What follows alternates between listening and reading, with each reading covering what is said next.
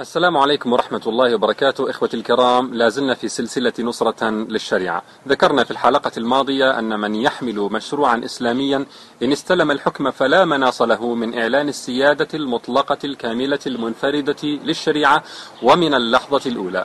وذكرنا أن هذا لا يعني بالضرورة إتيانه بالواجبات كلها وإلغاء المنكرات كلها دفعة واحدة. لكن ما دام القانون إسلاميا محضا والدولة تطبق ما تقدر عليه فالشريعة مطبقة.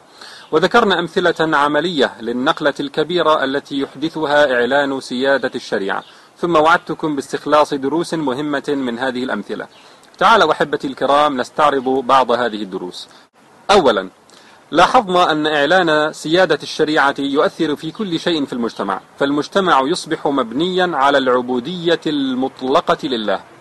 بهذا الإعلان فإن أعمالا كانت تجرم في ظل القوانين الوضعية أصبحت مسموحة وأخرى كانت مسموحة أصبحت جرائم. أشخاص وأملاك فقدت حصانتها وأخرى اكتسبتها. قضايا كانت رابحة تخسر وأخرى كانت خاسرة تربح. اتفاقيات تلغى وأخرى تبرم. كل هذا بإعلان تطبيق الشريعة ومن اللحظة الأولى.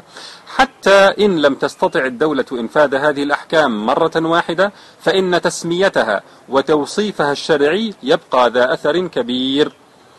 فرق كبير بين أن يعرف الفرد أنه يفعل شيئا محظوظا عليه تشجعه الدولة وأن يفعل شيئا ممنوعا يستوجب العقوبة. حتى إن تأخرت المثوبة والعقوبة إلى حين قدرة الدولة واستطاعتها فتوصيف الأفعال يبقى ذا أثر كبير في سلوك المجتمع. ثانيا لاحظنا أن البديل عن إعلان سيادة الشريعة هو أن تحكم الدولة الإسلامية بالقانون الوضعي الجاهلي. عندما نقول إسلاميون في الحكم فهم دولة ليس لهم أن يقفوا موقف المحايد من التصرفات والأشخاص والقضايا. إما أن يحكموا بالإسلام وإما أن يحكموا بالقوانين الوضعية الجاهلية. أفحكم الجاهلية يبغون ومن أحسن من الله حكما لقوم يوقنون. ولبيان ذلك أكثر أرجو مراجعة الحلقة الثالثة بعنوان المعنى الخطير للتدرج. فيا من تطالبون بعدم إعلان سيادة الشريعة من اللحظة الأولى. اعرفوا ما يؤدي إليه ذلك. أن تصبح الدولة الإسلامية حارسة للقوانين الوضعية منفذة لها معاقبة لمن يخالفها مثيبة للعاصي معاقبة للمطيع. ماذا بقي لها من اسم الإسلامية حينئذ؟ هل تقبلون للدولة الإسلامية أن تفعل ذلك ولو ليوم واحد يا أصحاب التدرج؟ آلمني ما سمعته من أحد الدعاة وهو يقول لمستمعيه في المسجد ما تظنوش أن الإسلاميين إذا وصلوا الحكمة حيغيروا كل حاجة مرة واحدة. يمكن ما فيش حاجة من القوانين حتتغير أول سنتين ثلاثة لكن الناس حتبقى نظيفة. وهذا كما ترون إخواني كلام خطير للغاية يدل على عدم وعي لمعنى أن تكون في الحكم أو على تجويز أن يسوس مسلمون المجتمع بقوانين جاهلية وضعية. إن لم يتغير شيء من القوانين فستبقى الأماكن التي تمارس فيها المحرمات قانونية كما كانت في القانون الوضعي وتستحق من الدولة الحماية والرعاية ضد من يريدون إنكار منكرها. فهل يتصور أن تعين الدولة الإسلامية في النهاية حراسا ملتحين على أبواب الخمارات والنوادي الليلية؟ ما لكم كيف تحكمون؟ فيا من تدافعون عن التدرج اعرفوا عما عن ماذا تدافعون. اعرفوا عن ماذا تدافعون. ثالثا الفائدة الثالثة من الأمثلة التي ضربناها في الحلقة الماضية. أن الحق واحد والباطل متشعب. إن لم يلتزم الدعاة بإعلان سيادة الشريعة فإنهم سيتخبطون في البديل عن ذلك لأنهم فقدوا البوصلة بالتنازل عن الحق. فماذا بعد الحق إلا الضلال؟ فأنا تصرفون. فترى هذا الداعية يقول قد لا نغير شيئا من القوانين أول سنتين أو ثلاثة. آخر يقدرها بأشهر والثالث بمدة أكثر أو أقل. آخر يقول سنبدأ بأحكام الشريعة التي يتقبلها الشعب ونؤخر ما لا يتقبلها. وآخر يقول نبدأ بالأحكام المتعلقة بالأخلاق والسلوك ونؤخر الحدود. وآخر أيضا يقول نقوي الاقتصاد ثم نطبق الشريعة. أصبحت المسألة خاضعة لتقديرات البشر. أهم مسألة مسألة العبودية لله بتطبيق شرعه والخلافة في الأرض أصبحت خاضعة للأهواء والتخمينات والتخريصات والظنون وما يتبع أكثرهم إلا ظنا إن الظن لا يغني من الحق شيئا. هل يظن بالله تعالى أن يترك هذه المسألة المصيرية مسألة العبودية لله بتطبيق شرعه أن يتركها لظنون البشر هكذا؟ فالحق واحد وهو في إعلان السيادة المطلقة التامة للشريعة من اللحظة الأولى. ومن تخلى عن ذلك دخل في تشعبات ومتاهات وتخبطات الباطل. رابعا إعلان السيادة للشريعة من اللحظة الأولى هو عقد بين الحاكم والمحكوم ملزم للطرفين يمنع أيا منهما من التلاعب. وبه تسقط الحصانات الزائفة حتى عن الحكام. لأنهم إن زاغوا عن تبعات هذا الإعلان فإن على الشعب أن يحاسبهم ويقيس أفعالهم إلى هذه المسطرة الواضحة مسطرة الشريعة. فالعاملون للإسلام ليسوا معصومين. إن وصلوا إلى الحكم فما الذي يضمن ألا تصيبهم لوثة السلطة والأبهة التي أصابت من شغل المناصب قبلهم؟ معقول؟ نعم معقول. لا عصمة لأحد. إن كنا نرى تنازلات قدمت من البعض هذا وهم بعد لم يصلوا إلى الحكم. فما الحال عندما تذاق حلاوة الألقاب والمشي على السجاد الأحمر؟ ونحن مأمورون أن نأخذ بظواهر الناس في الخير والشر. لا يغنينا أن يقول قائل نيتي طيبة.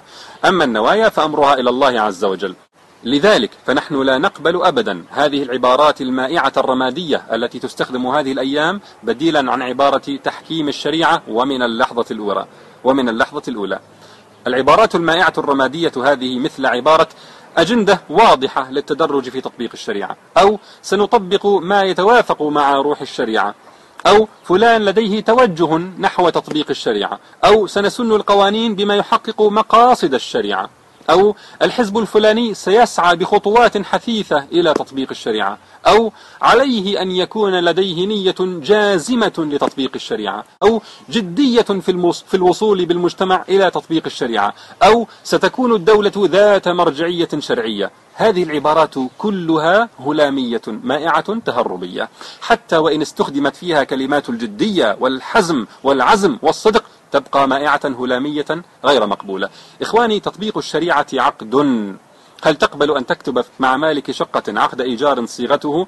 اتفق الطرفان على أن يدفع المستأجر خمسمائة دينار شهريا مقابل أن يكون لدى المؤجر توجه واضح نحو تأجيره الشقة. هل تقبل في عقد زواجك أن يكتب؟ اتفق الطرفان.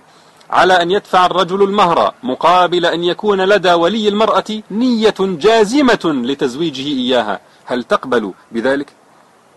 هل تغني عندك النوايا حينئذ؟ كذلك تطبيق الشريعة عقد بين الحاكم والمحكوم المحكوم يبذل الطاعة والولاء ويتعبد لله بطاعة هذا الحاكم مقابل أن يلتزم الحاكم بتطبيق الشريعة ثم هو قبل ذلك وفوق ذلك عقد مع الله عز وجل. عقد عبودية وخضوع بتطبيق شرعه تعالى.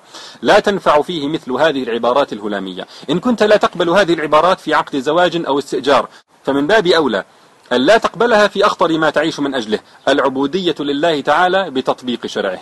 كلمة تطبيق الشريعة منضبطة يمكن قياسها وعبارات التوجه والموقف والتدرج والنية والرؤية والمرجعية ليست منضبطة ولا يمكن قياسها. إذا استلم من يرفعون مثل هذه الشعارات الحكم في يوم من الأيام ثم قست قلوبهم وأصابتهم لوثة الكرسي وأرادوا مداهنة الغرب لا خوفا على شعبهم بل خوفا على كراسيهم. فكيف سيحاسبهم شعبهم؟ إن فرطوا في أوامر الشريعة فطالبهم البعض بتنفيذها. فما الذي يمنع هؤلاء الحكام الإسلاميين من أن يقولوا نحن لدينا توجه حقيقي ونية صادقة لتطبيق الشريعة لكنه في تقديرنا أن الشعب غير مهيأ والمرحلة لا تناسب. ونرى من المصلحة أن لا نطبق هذه الجزئية من الشريعة الآن. ونحن ما زلنا نتدرج في تطبيق الشريعة حسب أجندة واضحة. وفي أجندتنا أن علينا البقاء عند هذه المرحلة للأشهر القليلة القادمة. إذا طرأ الانحراف على الحكام الإسلاميين وبرروا بمثل هذه المبررات فما الذي يمنعهم؟ خاصة وأن عقدهم مع شعوبهم كان هلاميا من البداية. سندخل حينئذ في معركة الحكم على النوايا والاختلاف في تقدير الوضع يسمح ولا يسمح وما إلى ذلك. إذا كان هذا الدرس الرابع من الأمثلة التي ضربناها في الحلقة الماضية. هل بقيت هناك دروس؟ نعم. لكن حتى لا أطيل عليكم دعونا نناقشها في الحلقة القادمة بإذن الله. اسمحوا لي الآن إخواني أن ألخص الدروس الأربعة الأولى. أولا إعلان سيادة الشريعة يحدث انقلابا في موازين ومفاهيم وقوانين المجتمع من اللحظة الأولى. ثانيا البديل عن هذا الإعلان هو أن تحكم الدولة بالقانون الوضعي الجاهلي. ثالثا من تخلى عن إعلان سيادة الشريعة فسيدخل في متاهات الباطل المتشعب. رابعا إعلان سيادة الشريعة عقد لا تقبل فيه العبارات الهلامية. خلاصة الحلقة. إعلان تطبيق الشريعة من اللحظة الأولى هو الحق الأوحد. وهو المفهوم المنضبط المحدد المقيس شرعا المقيس شرعا والذي يحاسب عليه كل من الحاكم والمحكوم. وما عداه حكم جاهلية وباطل متشعب ومفاهيم غير منضبطة ولا محددة تؤدي إلى انحراف الحاكم والمحكوم. وإلى لقاء في الحلقة القادمة بإذن الله. والسلام عليكم ورحمة الله.